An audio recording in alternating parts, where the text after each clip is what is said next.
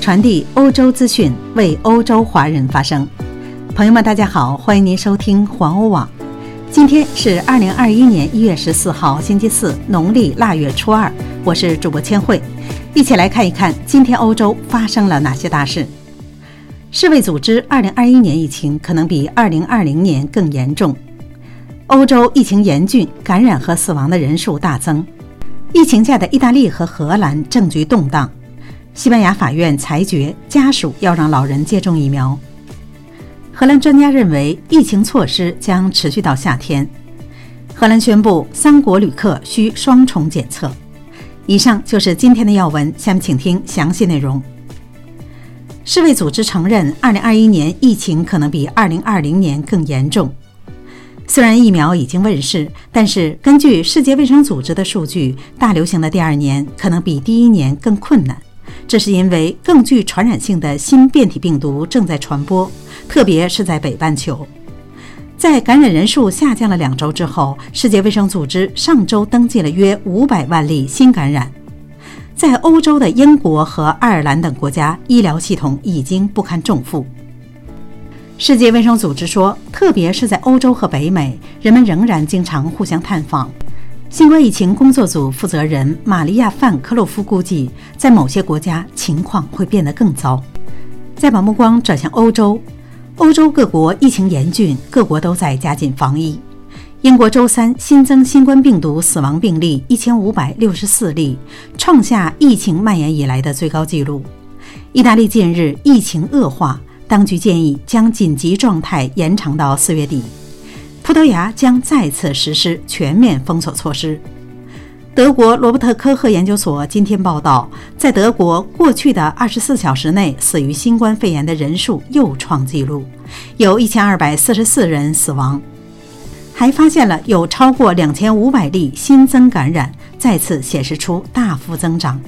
在德国，总共已经诊断出了近二百万例的感染。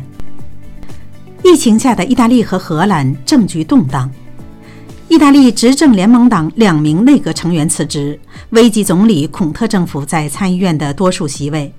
退出内阁的两名部长分别为活力党主要成员、担任农业部长的贝拉诺瓦和和平与家庭部长的博内蒂。活力党领导人伦齐在周三下午的新闻发布会上宣布了他们辞职的消息。周三，总理孔特与总统马塔雷拉举行了会谈。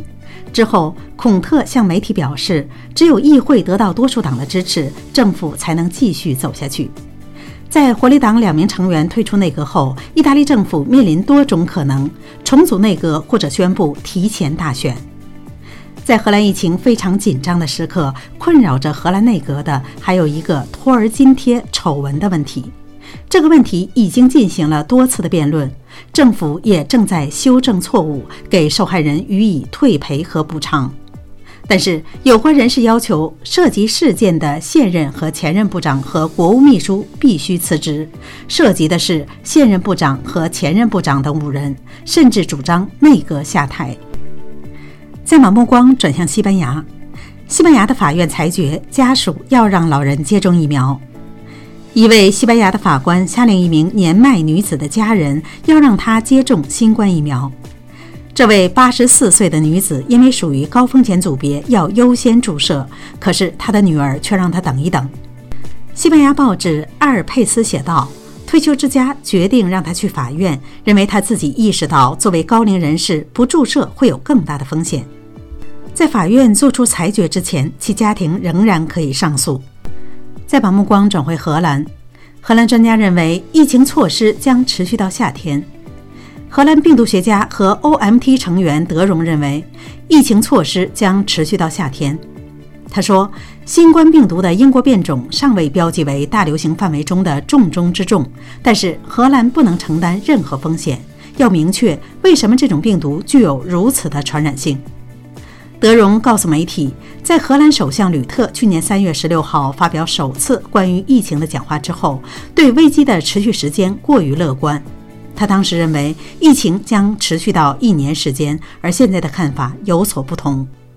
德荣说，疫情要彻底结束还需要更长的时间。根据目前人类的知识，我认为疫情措施肯定会持续到夏天。不过，随着疫苗接种的增加，特别是在弱势人群中，措施可能会变得越来越宽松。荷兰目前宣布，三国的旅客需要双重的检测。内阁昨晚宣布，任何从英国、爱尔兰和南非飞来荷兰的人，从周五开始要接受快速的检测。这些旅客同时必须在出发前进行检测。当结果为阴性时，必须显示不超过七十二小时的阴性 PCR 的试验结果，才允许登机。该措施进一步降低了通过英国和南非的国际旅行进口病毒的风险。荷兰交通部长范纽文豪森和卫生部长德荣格写信给第二医院，在周四午夜之后，对航空乘客必须进行额外的快速检测。对于乘船旅行的旅客，也将要求措施尽快生效。该规定还适用于运输业的员工，如卡车司机以及飞机和渡轮上的乘务人员。这些员工目前无需接受检测。为了防止新的英国变体病毒进一步扩散，必须关闭与英国的边界。荷兰电视台新闻栏目 Heart from Netherlands 基于对两千两百多人的调查得出结论：大多数荷兰人对英国的变体病毒深感关切。百分之八十八的荷兰人希望关闭与英国的边界，以抵制新的病毒变体。最后，我们把焦点转到德国和荷兰的经济。由于疫情危机，欧洲最大的经济体德国，二零二零年经济萎缩了百分之五。德国是荷兰最重要的贸易伙伴。德国经济受到封锁和出口疲软的影响，对德国汽车的需求承受压力。春季由于病毒的爆发，德国的工厂暂时关闭。此外，由于危机的不确定性，德国人舍不得花钱，导致消费者支出下降，公司的投资也减少了。但是与去年同期相比，十一月荷兰的出口再次回升。根据荷兰中央统计局的数据，这是连续第三个月增加。在疫情危机爆发之初，出口急剧下降，因为当时国际贸易大幅减少。总体而言，出口额比2019年11月增加了2%，不过增长的幅度略小于上月的3.3%。十一月份进口也增长了2.4%，荷兰出口产品中更多的是化学产品和机器设备。好了，朋友们，今天的新闻到这里就结束了，感谢您的收听，欢迎您继续的点赞和转发，咱们明天再会。